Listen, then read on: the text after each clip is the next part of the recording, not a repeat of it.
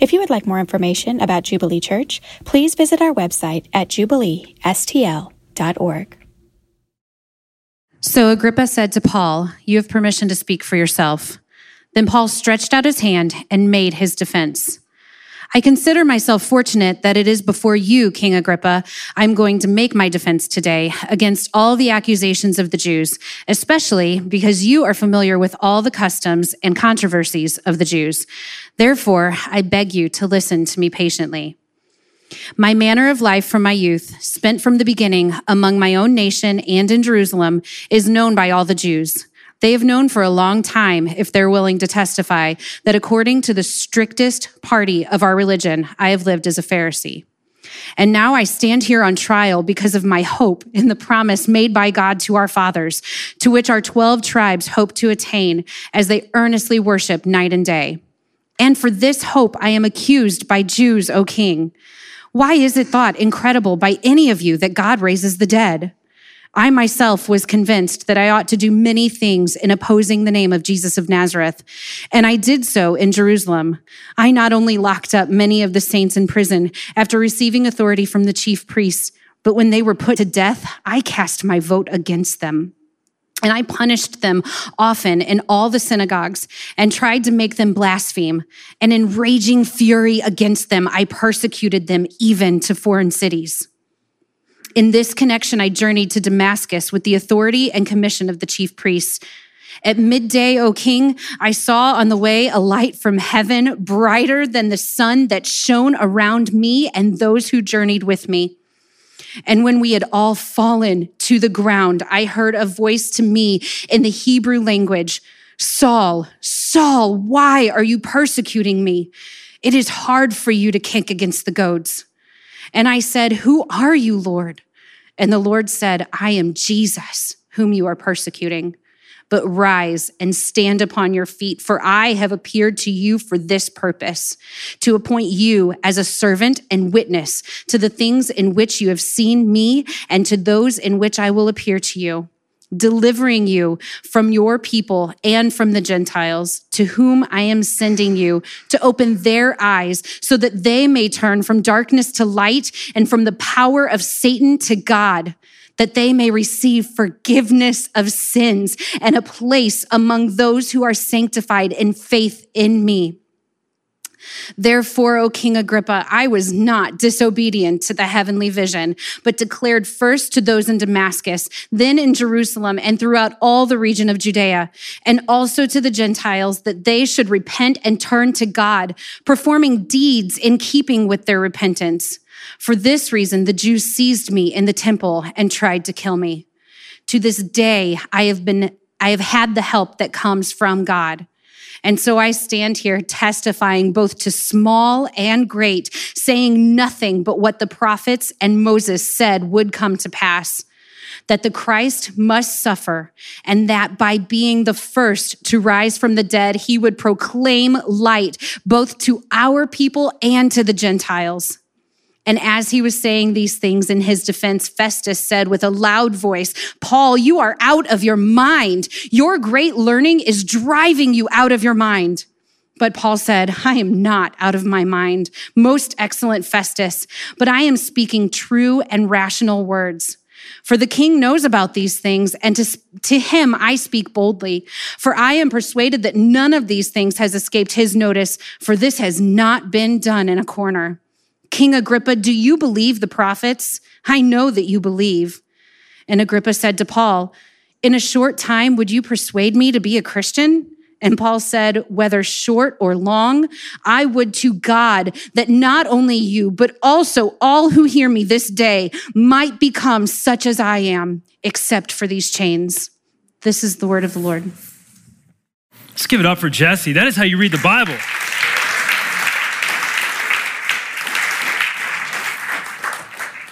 Paul said to Timothy, he said, uh, devote yourself to the public reading of Scripture. I just want to see how devoted y'all were this morning. So it's like 10 minutes of Bible right there. Um, well, good morning. My name is Dylan, location pastor. It's so good to be with you, to be continuing and actually wrapping up our series on Bless. If you are new with us, this series is a series that uh, we kicked off. Bless is an acronym to remind us that we have been blessed by God, not so that we could just be blessed, not so that we could be a cul de sac of God's blessing, but so that we could be a blessing to the world around us. We might be a river of God's blessing to those who are in our lives, in our sphere of influence, in our circles. And so we've gone through this acronym begin with prayer, listen, eat, serve, and now story. And this is specifically about sharing the story of what God has done in our lives and the story of what Jesus has done for us to those who don't yet know his love. And I just want to talk to you about story for a minute because we all love a good story. And stories are powerful. Uh, the best movies are the best stories. Talk about Lord of the Rings, Star Wars. I mean, I don't know about Star Wars, but I mean, it's, you know, the best movies are the best stories. I'll leave it at that. But all stories, uh, all, all movies, all good movies are good stories. Doesn't matter if they're a comedy or a drama or action, whatever it is. If it's a good movie, it has a good story. Stories hook us, they capture our attention, they capture our imagination, they do something to us, they draw us in. And what, it could be a good story that draws us in and hooks us. Sometimes it's not even a great story that does that. I mean, just the story in and of itself is capturing of our attention. I mean, a little girl, uh, she watches Daniel the Tiger. I love Daniel the Tiger. And um, I'll be watching it with her, snuggling with her while she wakes up from her nap, watching Daniel the Tiger, eating her snacks. And, and we're kind of watching this, and it ends. And I kind of break out of my daze and turn it off. And I look around. I'm like, where's my daughter? What time is it? And it was, a, you know, I just got caught. I had to see the end of the story, got me. And it doesn't matter what story it is. I mean, HGTV, like I turn it on because I want to learn how to build a deck, right? But uh, it's not the deck. Like the, they taught me how to build the deck, and I'm still hooked. Why? Because they're telling me the story. I got to see the end of the story. Stories hook us, they do something to us. And the best stories, they change us. We walk away and we're never the same from the best stories. It could be that it pierces our heart. It could be that it inspires us or it makes us think about our life. It could be that it touches you. It may, maybe it brings you to tears. It makes you look back and contemplate, what have I done? Or it makes you look ahead and say, what am I going to do? But stories, they never leave us, the best ones, they never leave us the same. Not only do they do that, stories connect us. I mean, when you think about when you get together with your family, what do you do? You don't talk about, you know, all these little facts here. No, you talk about stories. You talk about that time you tried to fry the turkey, you almost caught the house on fire. Or you talk about that time that you tried to make that key lime pie, and instead of two cups of sugar, you did two cups of salt. And, you know, the family was like, oh, you know, that's, that's what you talk about. Or you talk about that time that uh, you were at band camp, you know, and you put Gold Bond on top of all the fans so that when they hit the fans in the morning, everybody would just get splattered with Gold Bond. It's not my story, it's somebody else's story. Or you talk about that time that you TP'd the university president, or that time that you went golfing in the rain and your club's right into somebody's pool, like 40 yards away from where you were trying to, you know, and and then you take a dive in the pool to get the club, and then the dude shows up. That's Tony's story. Uh, stories connect us. I mean, Facebook, Instagram, it's like a run, it's a reel, it's a highlight reel of the stories of our lives. Our lives are comprised of story. And you know what? God, in His love for us, He gives us a story. In His love for us, He gives us a story. Every person, we're told in Acts chapter 2, verse 21, every single, every single, there it is, every single person, everyone who calls on the name of the Lord should be saved. I love this verse. You know why I love this verse? Because what this verse tells us is it doesn't matter who you are red, yellow, black, or white rich, middle class, or as poor as poor can get. It doesn't matter if you spent your life running drugs or you spent your life in a church pew. Everyone who calls on the name of the Lord shall be saved. Every single person. God doesn't care who we are, where we come from. All he cares about is that we call on the name of the Lord and we shall be saved. And if we have called on the name of the Lord, friends, we have a story. And we have a story to tell. We have a powerful story to tell. We have a story that is meant to change the lives of the people around us, not because we're awesome, not because we created a great story, but because God has done something magnificent in our lives. He has done a work in our lives that is worth talking about. He has given us a story. Ephesians chapter 2 says, We were all dead in our trespasses and sins in which we once walked. Every single one of us, every single person on planet Earth, we have been dead in our trespasses and sins except for the grace and mercy of Jesus Christ in our lives. And the next three verses, it just goes on and on and on to tell us just how bad it was, just how bad we were, the fact that we were totally helpless to make ourselves right before God, and we were totally hopeless of ever being different from this very state, being dead in our trespasses and sins in which we once walked. That this was the story of our life. It's Ephesians chapter 2, verses 1 through 3. And then Ephesians chapter 2, verse 4, maybe the most profound verse in all of Scripture. It begins like this But God, but God. That's the story of our lives. That is our story, but God, being rich in mercy because of the great love with which He loved us. Even when we were dead in our trespasses and sins, made us alive together with Christ. Our story is a but God story. And if you're a Christian, if you are a Christ follower, if you believe in Jesus Christ, there was a moment in your life, whether you remember it or not, there was a moment in your life where you crossed the line of faith, where you went from one who doesn't know Jesus, who doesn't love him and delight in him and, and know who he is and, and really believe in his name, but you crossed that line of faith and now you do. And for you, it may be that it was dramatic, like Paul on the Damascus Road, or it could be that you were raised in church and, and it was by your bedside with your parents and you don't remember, but they remember. But whatever your story, whatever your story, it's a powerful story. It's a story worth being told because it's a God story of what God has done in your life. I know people who, when they were six years old, they crossed the line of faith. And some of you who were raised in church, you despise that story. You're, you're timid with that story because you feel like you don't have a story. Because you feel like, well, just as long as I remember, I've, I've known and loved Jesus. And I just want I want you to know that is a wonderful story. That's the story I'm praying my daughter would have that, that there would never be a day in her life where she didn't know and love the person of Jesus Christ. That is an incredible story. And you should be grateful for that story. You should be bold with that story because that's the story of God's redemptive work, not just in your life, but in your entire family. Maybe your story is different. Maybe your story is that you were running drugs. Maybe your story is that you were depressed and lonely. Maybe your story is that you in essence, prostituted your body out to the opposite sex because you were just looking for someone to love you, someone to show you attention. Maybe your story is that on the outside, everything looked good, everything looked pretty, everything looked successful, but on the inside, you were dying. That was my story. My story is that on the outside, all looked well. I seemed to have friends, I seemed to be on the path to success, I seemed to be having a very happy life, but on the inside, I knew that something was missing. I knew that there had to be more to life than this. Maybe that's your story. Whatever your story is, it's a powerful story because it's a God story. And I hope that the message that you're getting today is that it's a story worth telling. And here we have the Apostle Paul standing before King Agrippa and this entire crowd of people in his moment of opportunity. And you know what the Apostle Paul does? I mean, he has every tool in his tool belt. Like, this is the dude. I mean, he has most of the Old Testament memorized, he's written more of the New Testament than anyone else. He was raised Uh, as religious as religious can get, a Pharisee of Pharisees. He's, he's educated, he's intelligent. He could pull anything out, the greatest apologetic, the greatest argument. He could, he could give all the steps to salvation in Jesus Christ. But you know what he does? As good as those things are, he says, the most compelling thing I can do in this moment is tell my story to King Agrippa and these people. And I mean, check this out. This is 25 years after this happened. 25 years after Jesus knocked Paul off his horse on the Damascus Road and appeared to him and spoke to him, 25 years later, the Apostle Paul is telling his story like it happened yesterday. He's not talking about it like, oh yeah, back in 1985, God did something in my life, and man, ever since, you know, that's that was that was awesome back then. No, no. He's telling it like it was yesterday. There's something to be said about the life of God being so fresh in us, so alive in us, that, that Jesus is living and at work in our lives that we can tell our story today like it happened yesterday. And I just want to say to us, you know, that, that that's why this begin with prayer is so important because it's in the place of prayer that the Holy Spirit comes and illuminates the life of God in our hearts. It's in the place of prayer that the Holy Spirit gives to us the joy of our salvation and reminds us about what Christ has done. Because even what, if it was 40 years ago, we can tell it in such a way that we're talking about this Jesus who we know today, not just some person who did something way back in our lives back then.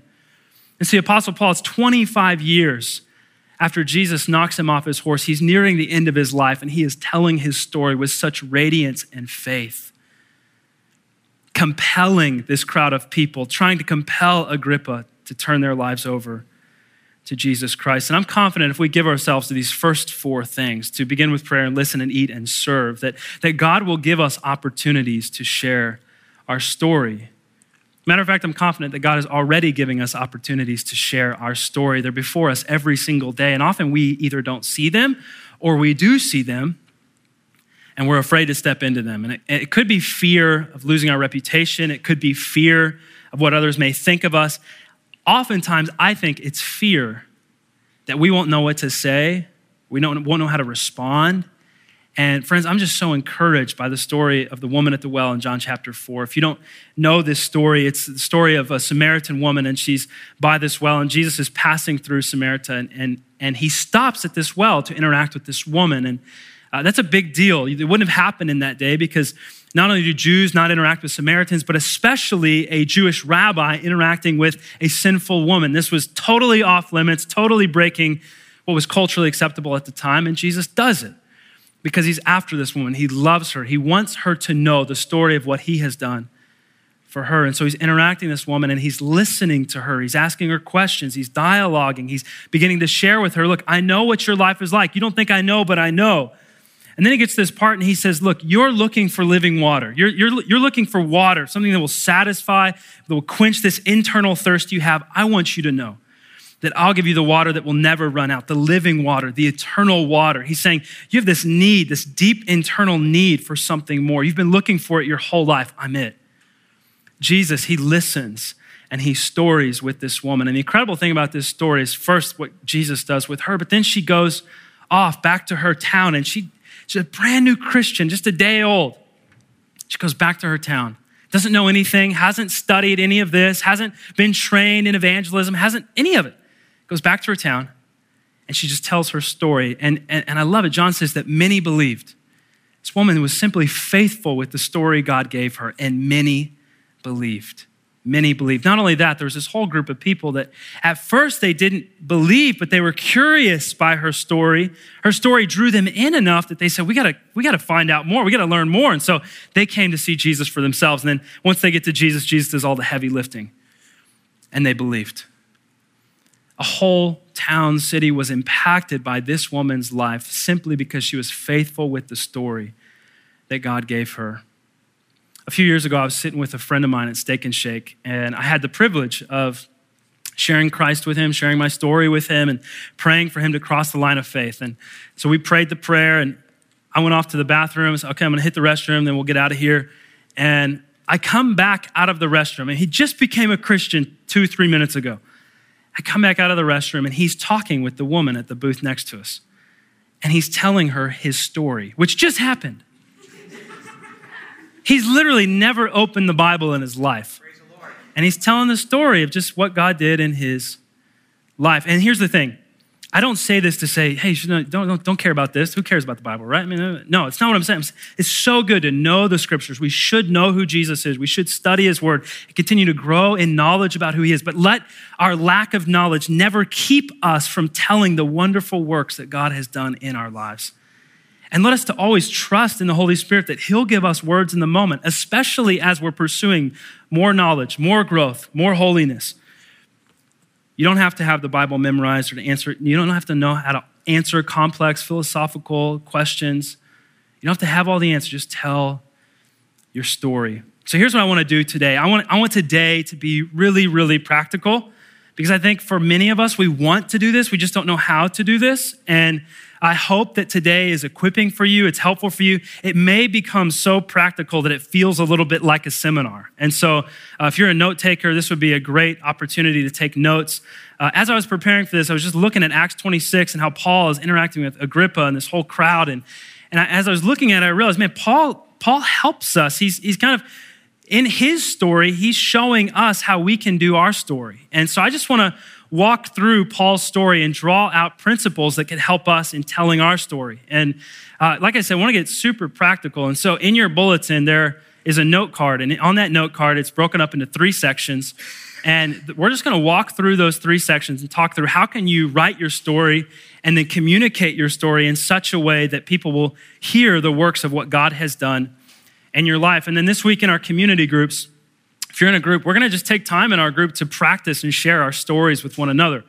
And that's not to get it perfect, because we'll never get it perfect, and that's not even the goal. It's just to get comfortable with it. Sometimes sharing our story, it's kind of like riding a bike. You just got to keep doing it and getting on and getting on. And eventually you're like, I kind of got this bike thing. And, you know, it'll never feel natural. It doesn't feel natural for me, at least. Uh, but at least you'll feel more and more comfortable to where you're, you feel bold to share it when God gives you your moment of opportunity. So here Paul is before King Agrippa, he gets his moment of opportunity, and he starts with his life before he became a Christian. That's a great place to start in telling your story. What were you like before you met Jesus, before you became a Christian? What did you think about God? What did you think about Christians? What were your attitudes? What was your disposition towards life? How was your experience of life? Were you feeling lonely? Were you feeling depressed? Were you pretty content? May have been that you were content, you just didn't know that there was more to life than this. Maybe you're like me, and on the outside, your life seemed pretty good. It seemed like you're on the right path, things are going well, but internally, you knew something's wrong. You weren't satisfied. You, you, maybe you felt there has to be more to life than this. That's how I was. For Paul, his life was actually a very religious one before meeting Christ. So his before I became a Christian was I was very religious. He actually says, Acts 26, verse 4, my manner of life from my youth, i.e., as far back as I can remember, this is how I was. And he goes on, he says, according to the strictest party of our religion, I have lived as a Pharisee. That's no exaggeration. I mean, he was trained by an expert in the law, Gamaliel. He was uh, brought up as a Pharisee of Pharisees. Like I said, would have had most of the Old Testament memorized. He was, he was giving generously, serving sacrificially, even trying to convince others to follow his way of religion. You want to talk about devotion? Paul was a devoted dude. Paul, and, and he says, before I became a Christian, Paul says, I was zealous. I was zealous for religion. I thought I was doing all the right things, and yet my heart was far from God. Maybe that's your story, a religious story that you were brought up in church, and on the outside, people would have been like, oh, he's a good church boy. He's, she's a good church girl. But, but internally, you knew I, I wasn't loving Jesus. I wasn't walking with him. I didn't really know him and have a relationship with him. Maybe that's your story. Maybe, maybe your story is that you weren't religious. Maybe you were skeptical. You're, you doubted. Maybe you were even opposed to Christianity. You might have had a bad interaction with a Christian or just had a bad taste in your mouth of maybe a Christian who was a hypocrite or something like that. Whatever your story is, just write down what were you like? What was your attitude, your disposition towards God, towards faith before you were a Christian? Maybe you were just casual towards God, not devoted to God, but not totally opposed, just kind of casual, apathetic. It's probably the most common story in our part of the world, just casual, apathetic towards God. Maybe that's where you were. Whatever you were like before becoming a Christian, think about that, write it down begin to craft what, were you, what was it like before Jesus? First 11 verses, Paul describes before becoming a Christian. Then he moves on, verse 12, to how he became a Christian. He talks about the circumstances surrounding him coming to faith in Jesus. He says, I was on a journey to Damascus to persecute Christians. He says it was about midday. He, give, he drops these little details in to make the story come alive, but he doesn't get lost in the details. So, as you're crafting your story and you're moving on to that second part of how did you become a Christian, give a few details. Maybe I was in college and I was trying to find my faith for myself and try and figure out do I even really believe that? Or maybe you were, you know, climbing the corporate ladder and becoming really successful, making a lot of money, and you realize, like, it doesn't matter how high I get, how much I make, it's just not gonna satisfy me. And that's what led you on your faith journey. Or maybe it's that you hit rock bottom, like you you went into debt or you had to declare bankruptcy, you got a divorce, or you lost a loved one. Maybe you hit rock bottom, and that's what led you on your faith journey. But whatever surrounded you coming to faith in Christ, those circumstances just give a little bit about that. For me, like I said, I was living for momentary pleasure and it was empty. And what happened is my sister became a Christian and she began praying for me. And then I was working with a guy who was a Christian and he began sharing with me, storing with me, listening to me, praying for me sometimes eating with me, which I really appreciated because I ate a lot back then. And, uh, and then he invited me to church, and another friend invited me to church. And I was at church for probably six months, just sitting at the back, kind of checking it out. Like, am I into this? Am I not? And some, some days I had really emotional experiences that I couldn't describe. And then one Sunday morning, the preacher said, Hey, if you want to receive forgiveness for your sins and surrender your life to follow Jesus today, raise your hand and then come down here get on your knees and, and pray, saying, I want to give my life to Jesus. And for me, it was like my feet were just stuck in mud. Like I, everything in me wanted to, but I was so afraid to. And the moment I took that step, it was like a thousand pounds were lifted off my back. And it was almost like for the first time in my life, I could breathe. I didn't know that I needed to breathe, but it was like for the first time in my life, I could breathe. And then when I, I knelt down at the front of that church and and confessed my sins and surrendered my life to Jesus, for the first time in my life, I experienced true peace and true joy and true love. I was overwhelmed at the emotions that I experienced in that moment. For me, that would be the moment of how I came to Christ. For you, it may be different. For Paul, it was a supernatural, dramatic moment. God knew Paul. God knew that's what Paul needed. He was stubborn. He was never going to change his mind about Christians. He was on his path to persecuting more of them. God knew, I have to break in on this guy in a dramatic, supernatural way. For you, God knows you. He, know, he knew what you needed. It could have been, it was just a gradual process. Maybe you just came to church, you were checking it out, and little by little you began to believe. And then one day you thought, I, I believe this. I don't know how I came to believe, but I believe it.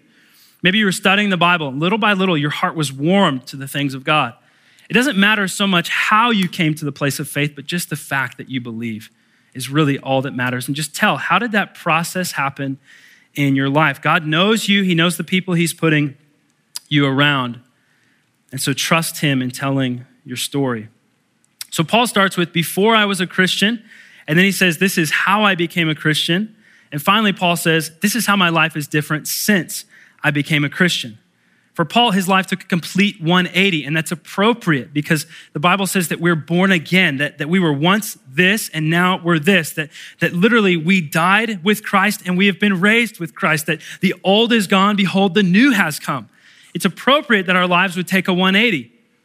And for many of you in this room, I'm looking around, I know many people, just in the last couple of years, you have come to faith in Christ. You have this story. Some of you, like I said, raised in church.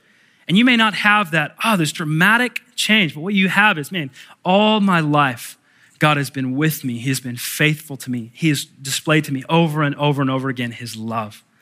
That is a powerful, powerful story. So he starts with before I was a Christian, then how I became a Christian, then this is how my life is different since I became a Christian. For Paul, instead of persecuting Christians, he joined them. Instead of going on a persecution tour, he went on a preaching tour. Let me check this out. I declared first to those in Damascus, then in Jerusalem, and throughout all the region of Judea, and also to the Gentiles that they should repent and turn to God. This is incredible. I was traveling around trying to persecute and shut up Christians, and now I'm traveling around trying to tell the world to come to faith in Jesus. It's really amazing. Instead of giving his life to silence them, he gave his life to preach their message. So let me ask you, what's changed for you now that you've become a Christian? What's different? What attitudes are different in you? Maybe you were depressed and now you have joy. Maybe you were lonely and now you're in a family that, that the father, that you were a fatherless person, but now you have the father of lights who is your father. And you're connected to the church, a family. These are all beautiful things that God does in your life. What confidence do you now have that you didn't have before? Before you felt you could never be forgiven, now you're sure that you have been. Before you felt God could never love you, now you know He does. What's your life about now? Maybe before your life was about money or success or sex or popularity, whatever it may be. That was your before, but what's your life about now? Now your life is about knowing and loving Jesus. Your life is about being a blessing to those around you. What has God done in your life? So you want to clear before, this is how God did something in my life, and this is after. This is how I came to faith in Jesus. This is the result of coming to faith in Jesus. Finally, just a little tip. Paul weaves his story into the story of Jesus. You know, our story in and of ourselves is, if you go back to that blessing, our story in and of ourselves is not going to change someone's life. And actually, if we just do the first four, just begin with prayer, listen, eat, serve, if we stop there, it just paints us as really great people, people who can get through hard times and people who are always joyful and people da da da da da. And when people look on us, they'll think, wow, that's an awesome person. If we just do the first four, but it's the last one that actually communicates the love and the mercy of God to someone. And, and here's the thing when you're sharing your story, and you're trying to weave the story of Jesus into that. You don't have to be an expert, you don't have to know a lot of stuff about Jesus, but just say what you know about him.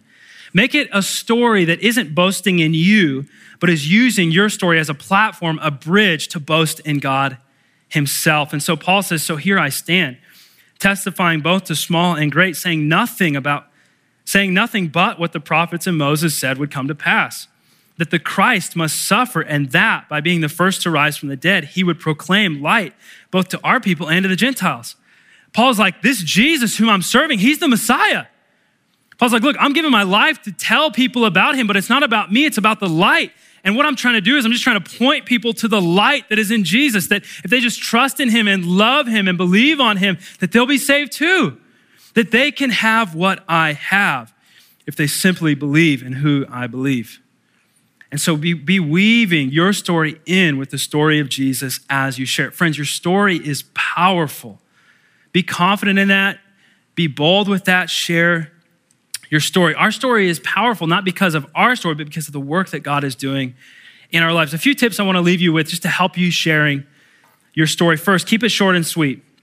Write out a 30 second testimony and a three minute testimony. Here's the thing no one wants to listen to a sermon, right? They don't, they don't want to listen to an hour lecture about you need to come to faith and just what. But if you just give a 30 second little, little teaser of what God has done in your life, it's going to make them thirsty. It's going to make them want more. And there may be opportunities where you get a three minute version or a little bit longer version, but most of the time, I mean, I hate to break the news to you, but most of the time, the 30 seconds is going to be all you get.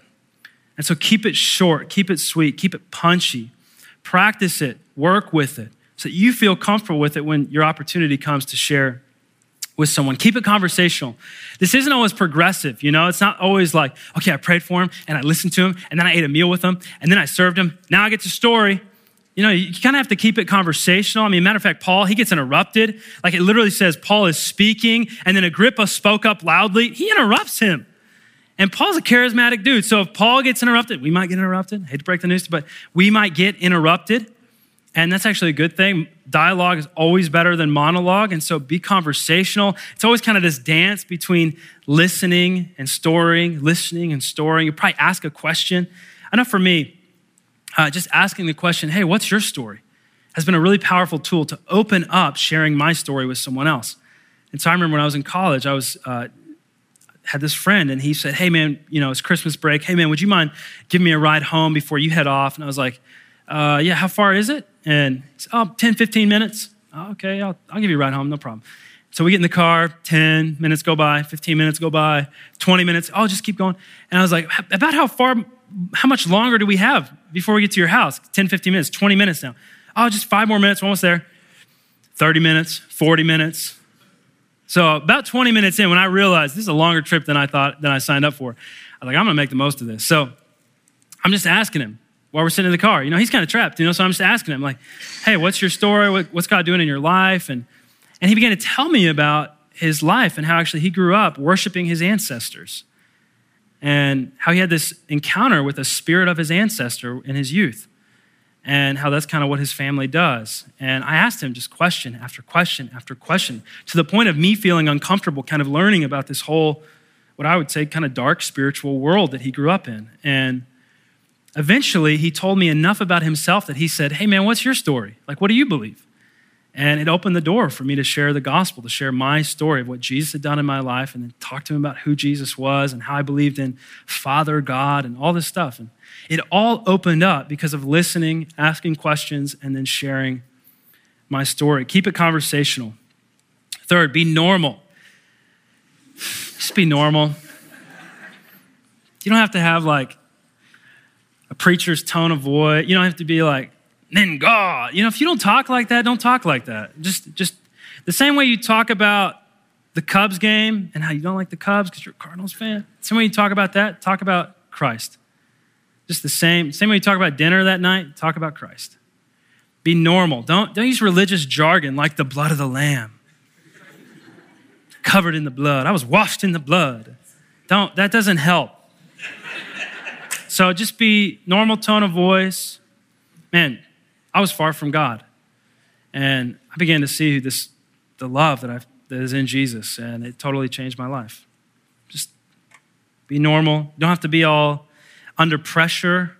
If you feel under pressure, the person you're talking with is going to feel under pressure. So just release that pressure. Uh, actually, trust God with the conversation.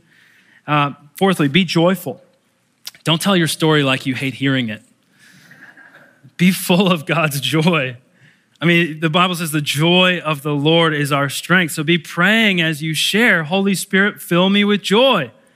Fill me with peace. Fill me with the life that I'm talking about. Don't be the vacuum cleaner salesman who's like, hey, I poured a glass of wine on your carpet. Yeah, it's really terrible. All right, see you later. You know, like actually express, give them the experience of what you're talking about. Let them see the power that is in you through actually living in a relationship with Jesus. The joyful thing, we can't fake that. You try and strap a smile on when you don't feel joyful, it's not going to work. I can sniff a salesman out a mile away, so can you. It's got to be a real living thing in us. It's so important we have a genuine walk with Jesus. If we have that, everything else kind of falls into place. Uh, fifth, be yourself. There's no pressure to be the energetic person or the educated person or the cool person. Matter of fact, if you're trying to be one of those things, it means you're not one of those things, and it's not going to help to try. Uh, I felt pressure to be all of those things. And, you know, God, he, he isn't sending someone else to that person. He loves you. He's chosen you. He sent you. He's commissioned you. You're the one He sent. It's your story that needs to be told through your mouth and your life. And so just be you. Tell them they can have it. Tell them they can have it.